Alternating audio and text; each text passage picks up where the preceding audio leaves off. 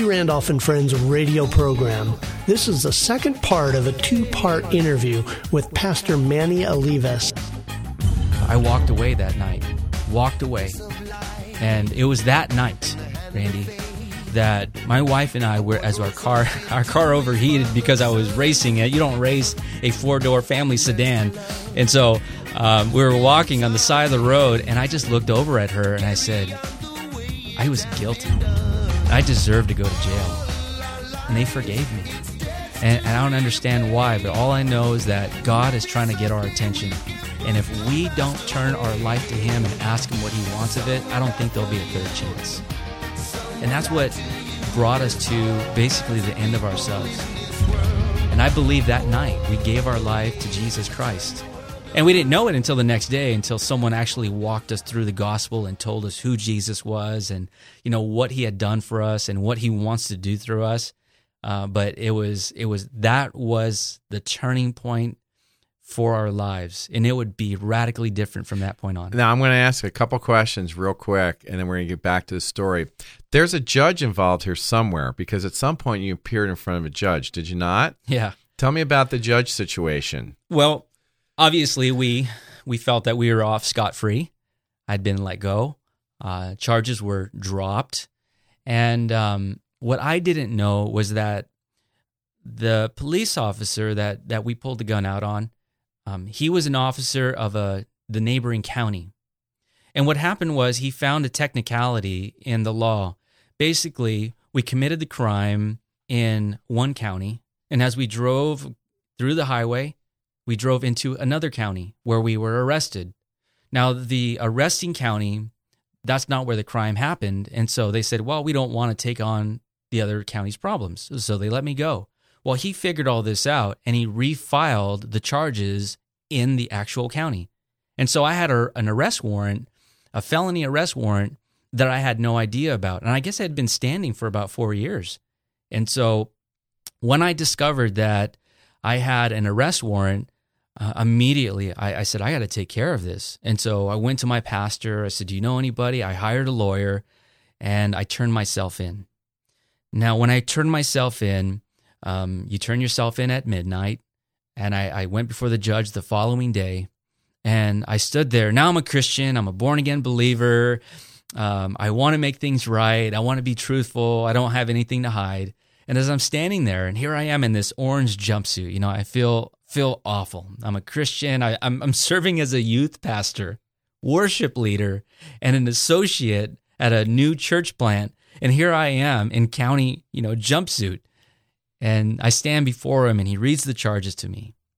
And he says, um, So how do you plead? And I, I, looked at him. I said, I did it. I, I did it. I mean, I don't have anything to hide.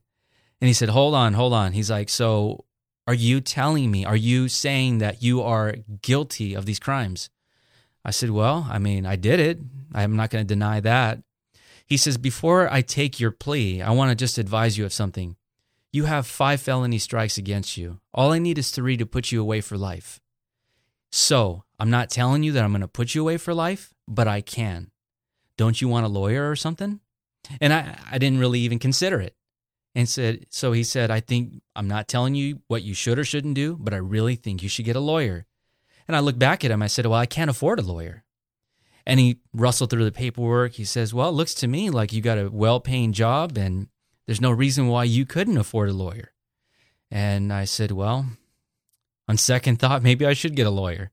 He said, All right, I'll give you a couple days and come back. I said, Well, if you're going to give me some time, why don't you just give me a week?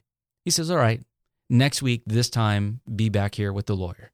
Now I'm kind of freaking out. I'm like, how do I get a lawyer? And that's when I called my pastor, and that's when I ended up finding a lawyer. And um, long story short, uh, I hired a lawyer, and because so much time had passed, he was able to work it. And obviously, God is working through all of this, you know? And he was able to work it to where he was able to drop all five charges and get me one misdemeanor disturbing the peace $500 fine, one year unsupervised probation, case closed. Wow. Miracle. Absolute miracle. You remember where you said you and Carrie were walking down the road, and you said, I don't want to destroy my family? What did you have in your background that even caused you to turn to the Lord? Had you ever gone to church? Did anybody ever share with you the good news of of your salvation? I mean, what was it that caused you to say, "I know where to turn to. I know where the truth is, and I'm gonna I'm gonna go there." How did you even know how to do that? You know, I often say that I grew up with no religious affiliation whatsoever. And that's mostly true. Um, I had family members. I had an uncle on one side who was an ordained pastor. I had an uncle on another side who was an ordained pastor. And, you know, these guys would try to take me to church when I was young. Um, right before I started using drugs, right about the time my mom and dad got separated, uh, my uncle invited me to a home Bible study. And I went. It's like, sure, why not? I'm bored. You know, I was working with him and he was paying me 20 bucks a day. Um, and so I said, sure, why not? And so I went with him. And um, after the Bible study, he challenged me. He said, if you read the Bible cover to cover, I'll buy you anything you want. Now, that I couldn't think, you know, very big back then. But um, I was like, all right, cool. You know, I have this bike in mind, and you know, if I read the whole Bible, he'll buy it for me. And so I started reading the entire Bible. I started in Genesis, read Exodus, Leviticus, Numbers, made it to Deuteronomy, and called it quits. You know, it was just it was too hard for me. I was reading out of a old King James or something like that. Um, but then I started going to church with him. And it was one of these Pentecostal churches, you know, very lively, upbeat music. Everybody's dancing and happy. And I went to church with him. And uh, these services were so long. They were like three hours long. They were so long that they actually served lunch so that you could be fed. Anyways, at one of these church services, I was sitting there and uh, the preacher, he said, uh, Now, if you died today, would you like to know that you could be in heaven? And I sat there and I was like, Man, thought that before. Yeah, I'd, I'd love to know how to be in heaven. And so, um, pastor said, Well, um, pray this prayer after me. And so he went on and he said, Pray this prayer. And I prayed it. And he says, Okay, now if you prayed that prayer, what I'd like for you to do is I'd like for you to come up to the altar. And so it's one of those altar calls. And so I went up to the altar and I, I kneeled before the altar and uh, a group of pastors came and they laid hands on me. Wow. And I was like, oh man, that that's powerful stuff. Wow. And so the, the next part is what threw me for a loop. The next part is they said, okay, now what we're going to do is we're going to pray that you receive the gift and the baptism of the Holy Spirit. Now, I didn't know what that meant.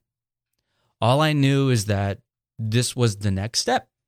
And so um, I was still there kneeling at the altar, and another group of guys came and they they started praying over me. They were praying in tongues and they were pressing my forehead really hard. And they were they were saying you know give this young man the baptism of the holy spirit.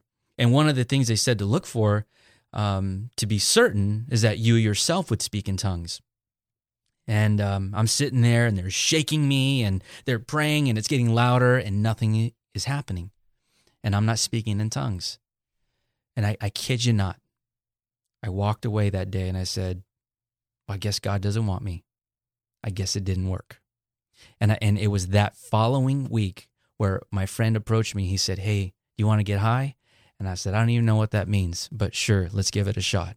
And it was that following week I gave I gave myself over to drugs. But I really feel hindsight that I really did give my life to the Lord when I was 13 and I just I never followed through, never was discipled, never grew in my walk with the Lord. And so I basically was a backsliding Christian mm-hmm. all of those years. You know, one of the things I, I, want to share with those who are listening, and I want to get back to, to the Navy and then, then their whole topic of forgiveness here. But I think so much of this is just about how God never, ever gives up on us. Uh, for those who are listening, um,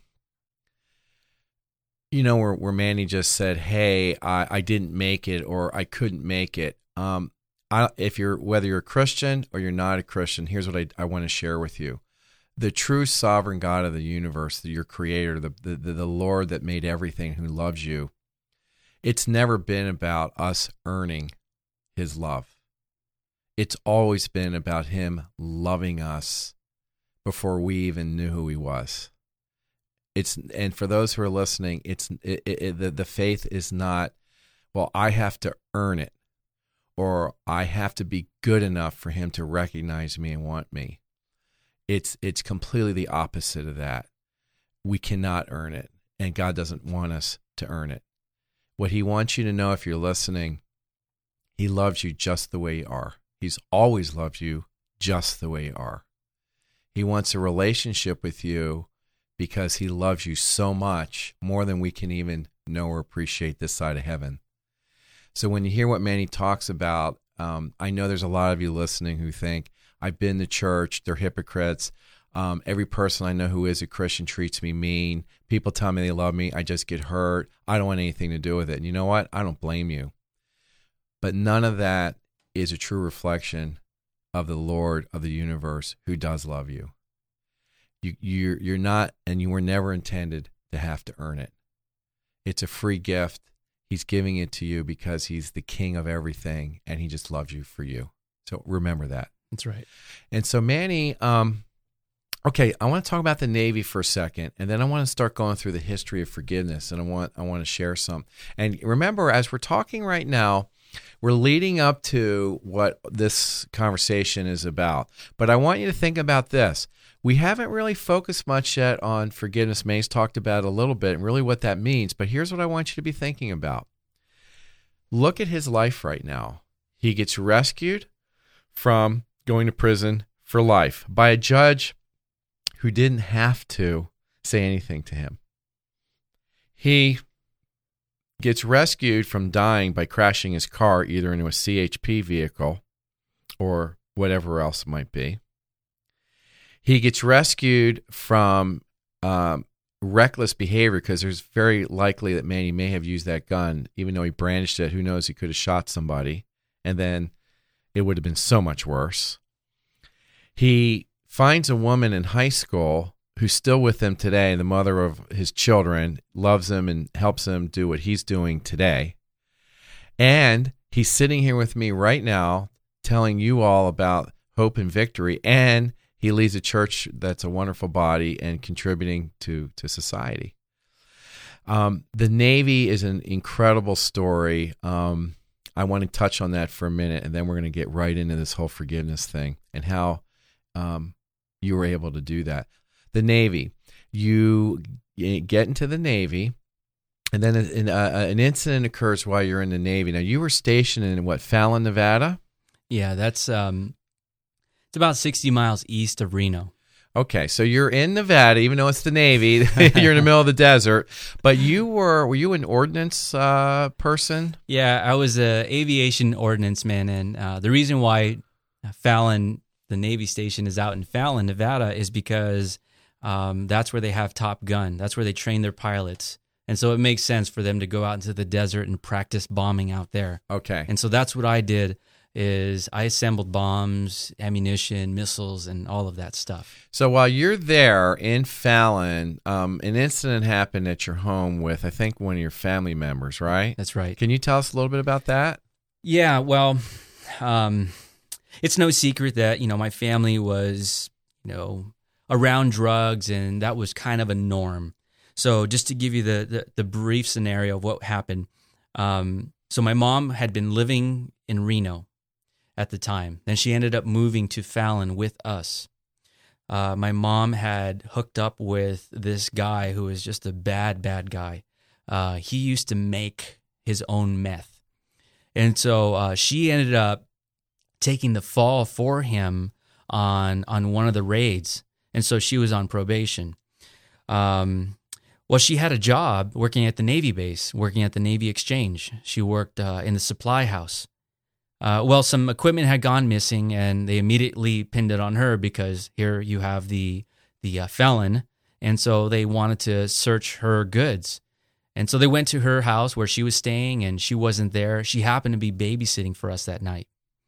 And so the police officers, which had local jurisdiction uh, over the Navy base, uh, they came they came to our house uh, and they started searching all of my electronic equipment for serial numbers to see if any of it was stolen.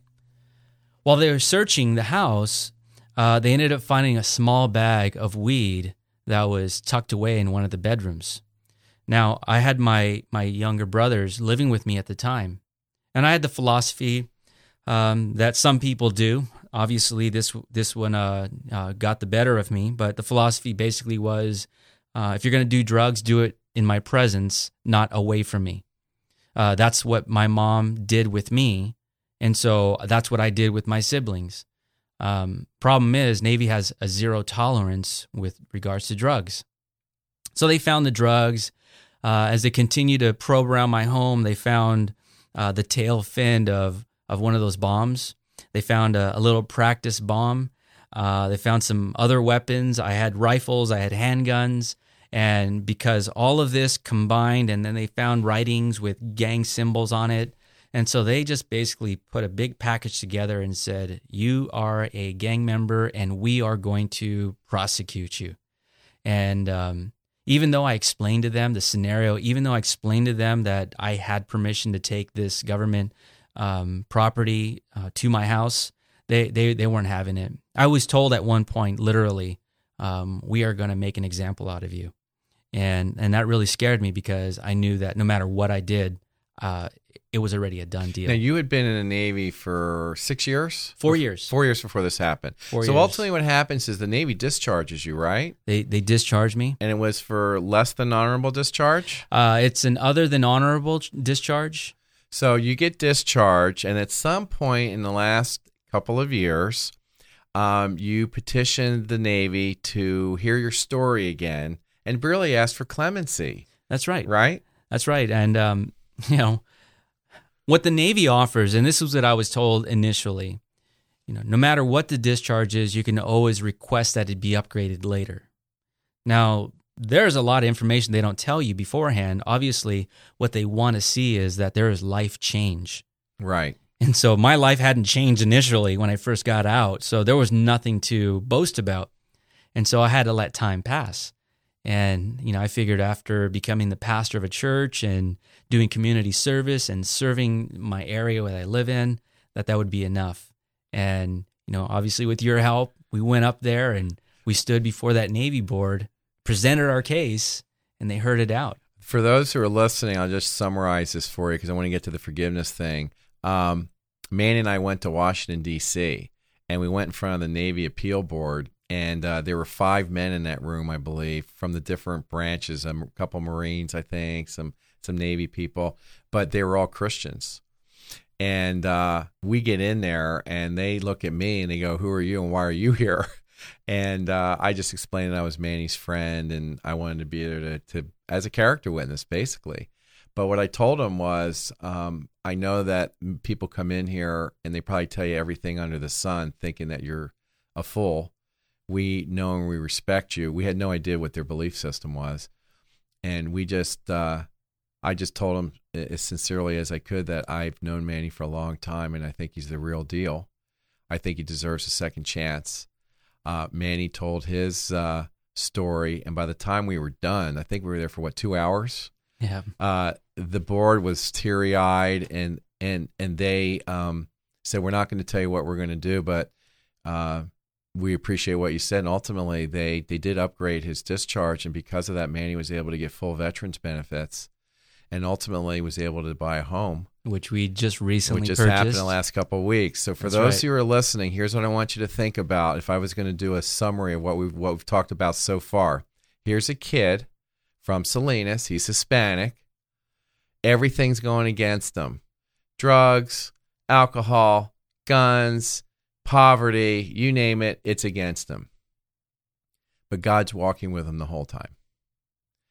He has has the risk of going to jail. The judge sets him free. He gets an attorney. The attorney gets him out. He has uh, death experiences in the cars and in jail. He gets out. He gets in the Navy, gets in trouble.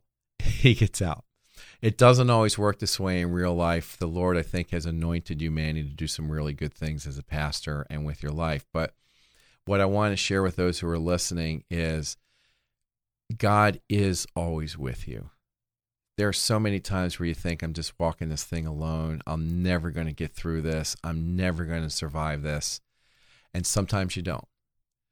But many times, and with the Lord's blessing, you can get through it. And there is hope. And I want to say to you, listen now to how Manny talks about the other side of forgiveness. So, talk to us about forgiveness, Manny. Tell us how you were able. You said earlier, "Hey, I hated my mom," and then your father. Tell us a little bit about what forgiveness is and, and how you why why was it that you even thought about extending forgiveness? Well, I, I got this uh, definition out of the uh, Holman Illustrated Bible Dictionary um, for forgiveness. It's a term used to indicate pardon for a fault or offense, to excuse from payment for a debt owed.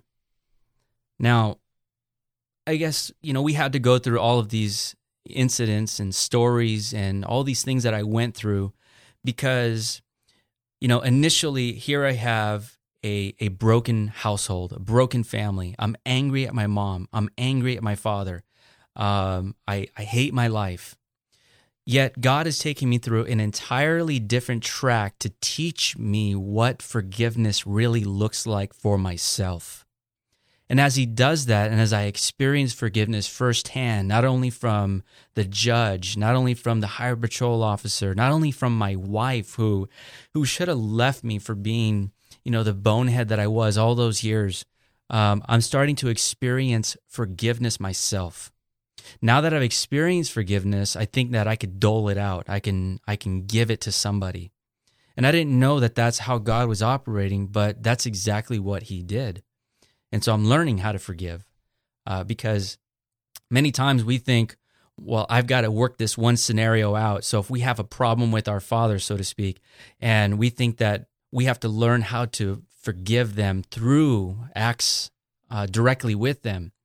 Sometimes God will take us through an entirely different set of circumstances, unrelated, to teach us how to forgive. And then He'll bring us right back so that we can forgive. And that's where this comes in.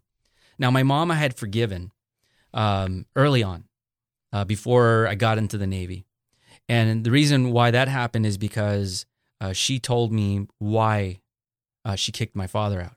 She told me about the drugs, the abuse, uh, the infidelity. And so it was basically me apologizing for treating her so bad all those years. Um, but now my resentment has been changed from my mom over to my dad. Now I'm kind of, you know, bitter towards him. And uh, now I've got to muster up forgiveness for him. Now I'm a Christian, and I figure, well, the best way I can do that is to lead him to Christ. And so I'm not even concerned with trying to forgive him. I want him to receive Jesus. But he ain't he ain't down with it. He's not having it. Uh, I tried to share with him on a couple occasions, and he just he wasn't he wasn't going to hear me out. Um, I think I don't know the dates exactly, but probably in his early fifties, he finally quit using heroin. But the medical community puts you on an alternative, methadone. And so he was on methadone and, you know, drinking a lot of alcohol at the time. And he was in the hospital one day for a ruptured ulcer. I didn't know how serious it was, but, you know, I went there. I was called by his girlfriend to come pray over him. Uh, she knew that I was a Christian. So I went over there to pray for him, Carrie and I. And um, as I'm there in the hospital, my dad's laying there. He's, he's sick. He's not moving. He's totally out of it. And um, uh, my dad's girlfriend looks at me and she says, read him something, you know, do something. I'm a brand new Christian. I don't know how to do any of that stuff. And so she hands me a Bible and I'm I'm thrum, thumbing through the pages and I start reading out of the Psalms. Figure this is a good place. I'm not even one verse into what I was reading. and My dad shuts me down. He says, "No, no, no, no. I don't want to hear that. I, I, I don't need that." And I was just surprised. I was shocked. I was actually kind of hurt because I went to go pray for him. And here he is, lifeless. Looks to me like he's dying and he's rejecting my my love, my my extension of wanting to help him. And so I was just like, whatever, you know, I'm a hard guy anyways. And so I got over it. And so time would pass and I just kind of moved on with my life. But this is what happened, Randy. Um, I remember probably three years later, I was at my grandmother's house. That's where he lives. And there was a barbecue. We're all hanging out as a family. My dad's sitting there on the porch and he's looking at me. He's like, you know, he's like, I'm I'm just really impressed with how you turned out. And my dad is is old school kind of Mexican guy, you know. He has a really thick, like homeboy accent. Uh, he talks in slang. He is he looks like a cholo, if you can vision one. You know, that's what he looks like. And as and through that, he's trying to express how he feels towards me without using all those words. Like, I love you. Exactly. And so he's like, I'm impressed and you really have done well for yourself and I'm I'm really proud of you, son, and stuff like that. And so, you know, I'm just kind of taking it in. I'm like, yeah, you know, it's God has been good and stuff like that. And so uh, a few more years had passed, probably about eight more years, approximately. And uh, we had been living in Thousand Oaks for a couple years, and he actually came down to visit us for Father's Day. And um, you know, we're barbecuing outside, and he's looking at our place, and and we just start talking about the past. He did, and he starts telling me, you know, I'm really sorry. I'm really sorry I did this. I'm really sorry I did that. And he starts listing off all the things that he did dating back to when I was a kid. And I remember distinctly looking at him and I cut him off. I said, Dad, stop. Stop. I said, you know what? I said, let me tell you something, all right? If you if you give me the chance to tell you. And I said, there's a guy by the name of Joseph in the Bible. I said, this guy got a bum rap. You know, his family was dysfunction and he ended up getting sold as a slave to, into Egypt. And I said, his life was pretty messed up. And I said, you know, from the time that he was sold as a slave throughout most of his years, he he basically went through hell. And you know, he could have went and blamed his father for not protecting him or blamed his father for not providing. And I said, he could have done that, but he didn't. I said, you know what he did? I said he said something so profound and I said it stuck with me and it's it's my life verse in a sense. And I said at the end of Joseph's life, after God had restored him and God had used him to speak prophecy to Pharaoh and made him the second most powerful man in all of the world. Um, and he was responsible directly for saving millions and millions of lives because he was able to interpret a dream. I said, um, as as Joseph looked at his brothers and he looked at his father and as he contemplated his past, Joseph said something and I'm telling my dad this. And My dad is just listening. He's soaking it in. He's not shutting me down this time, you know? And, um, you know, it's like I have this verse memorized.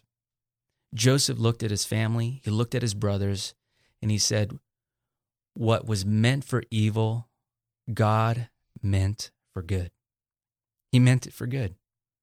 I said, Dad, it doesn't matter what happened. I said, What matters is what happened as a result of that.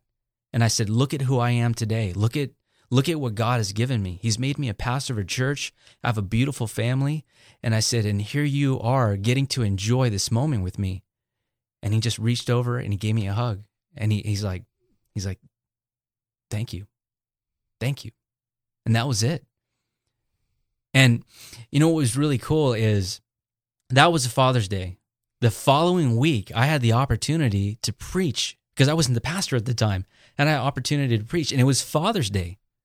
And I shared that exact story with the congregation.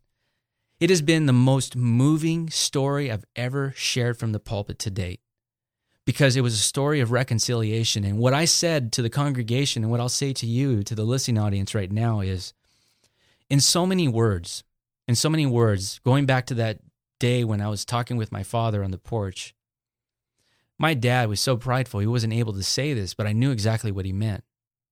He was looking at me and he was saying, I'm not proud of you. He was saying, I want to be like you.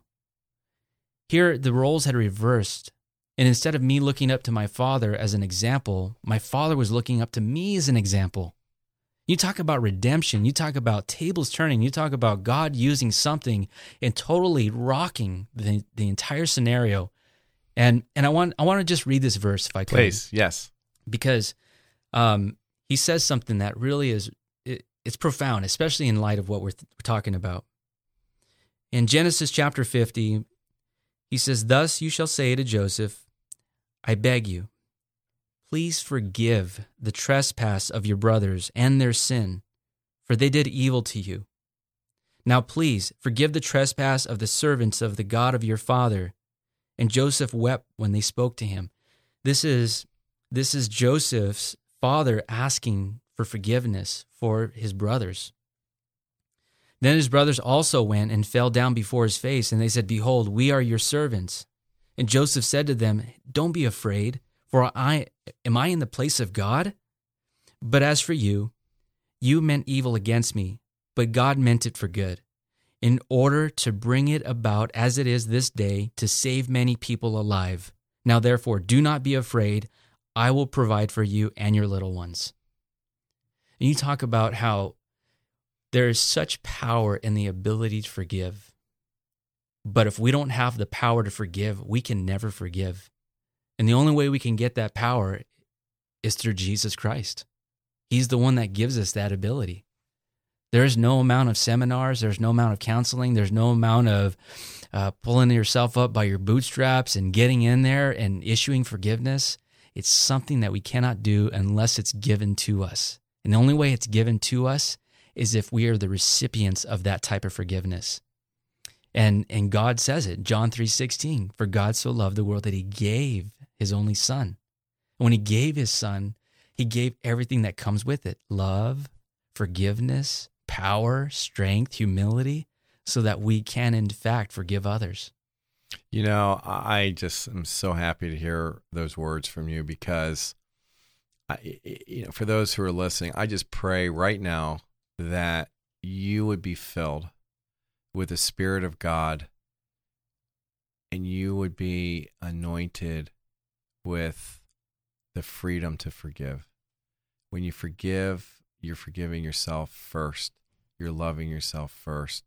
You're freeing yourself from the bondage of hate or the burden of uh, rejection or whatever it might be that causes you all of that turmoil inside. And I pray right now you would have the ability to just release all of that and reconcile with whomever it is that you hold something against to the extent it's possible and to receive the forgiveness that the Lord has for you and for others and to share it. Um, it is hard to forgive. It's not always easy. Manny, your situation with your dad, I, I feel that that was uh, a God God appointment because uh, I don't think you had any idea your dad was going to do that, right? At the barbecue, that just happened spontaneously, right? It was very spontaneous. I had no idea, and um, honestly, I just wanted to enjoy a moment with him barbecuing. All I wanted to do, honestly, that day is I wanted to cook for him. That's it. And then he started to pour out his heart, and it just it just happened. You know, for those who are listening, so much of the time in our minds we think we feel like I have to um, put together some type of special moment in order for forgiveness to occur. And I would say to you, prepare your heart to receive God's love, prepare your heart to give freedom of forgiveness, and it'll happen when it's supposed to. Don't be afraid to just give in to um, a spirit of reconciliation that God has for you. Um, is your dad still alive today, Manny? He is. How's your relationship with your dad today? It's good. I mean, we don't talk very, very often, but as often as I can, I do uh, try to connect with him. Saw him a couple weeks ago and hung out, and you know, it's just it's neat when we get to interact. And so every chance I get, I try to go up there. Uh, he has a birthday coming up, and so definitely be calling him. And, How old will he be? Oh man, uh, let's see. I, I want to say uh, fifty nine or sixty. Okay. Yeah. Okay, so he's still pretty young. Yeah. He's pretty young. Did your father ever come to a place where he um, can hear the words of God, or ha- is he open to to receiving who Christ is, or is he still? Uh, he's like, I respect you for your thoughts, but I'm not going there right now. You know, he's a tough cookie, man. Um, I can talk to him about the things of God. He always asks me, always asks how the church is doing. He asks how I'm doing. Um, his sister is married to a pastor, and um, I was talking with them one day, and uh, she said, "Oh, by the way, I just want you to know that your father received Christ. We were able to pray with him. He understood what he was doing. He understood who he was inviting to his heart, and uh, I thought you would be really blessed by that." And I said, "You have no idea." I said because I've been trying and praying for years, and it's just really neat to know that um, his name is written in the Lamb's Book of Life. Wow. Yeah. For uh, before we break uh, for today, um, share with the people who are listening what forgiveness means to you and give them your thoughts about how they can receive the gift of forgiveness and also give it away.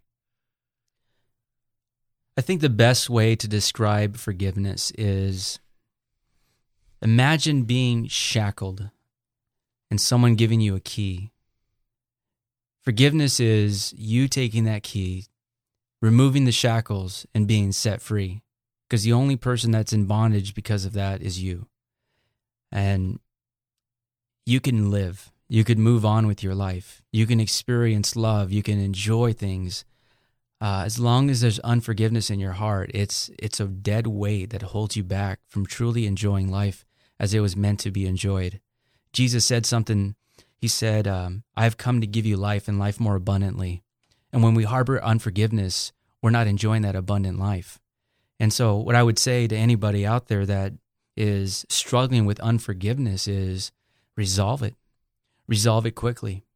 Um, the Bible says that we forgive because we have been forgiven, and that's almost it's almost a requirement in order to receive forgiveness of God that we we be willing to dish it out.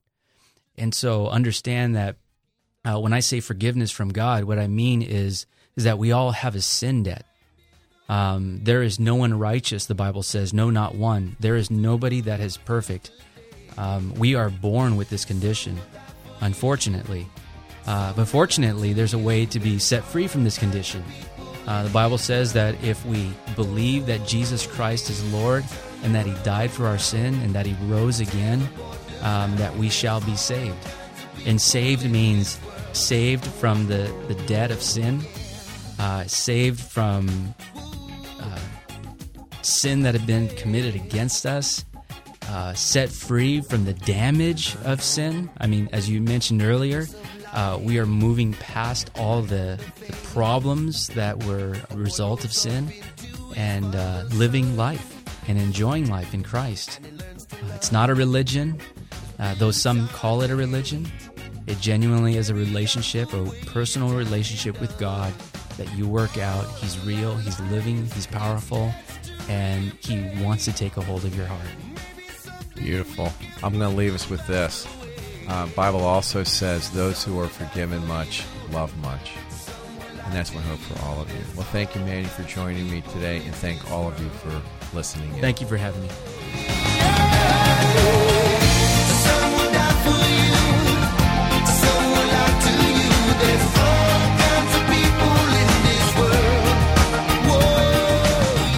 Thanks for listening to T. Randolph and Friends please write to us or check out our website blog and conversations at trandolphandfriends.com. We would love to hear your thoughts on topics and guest ideas for future shows.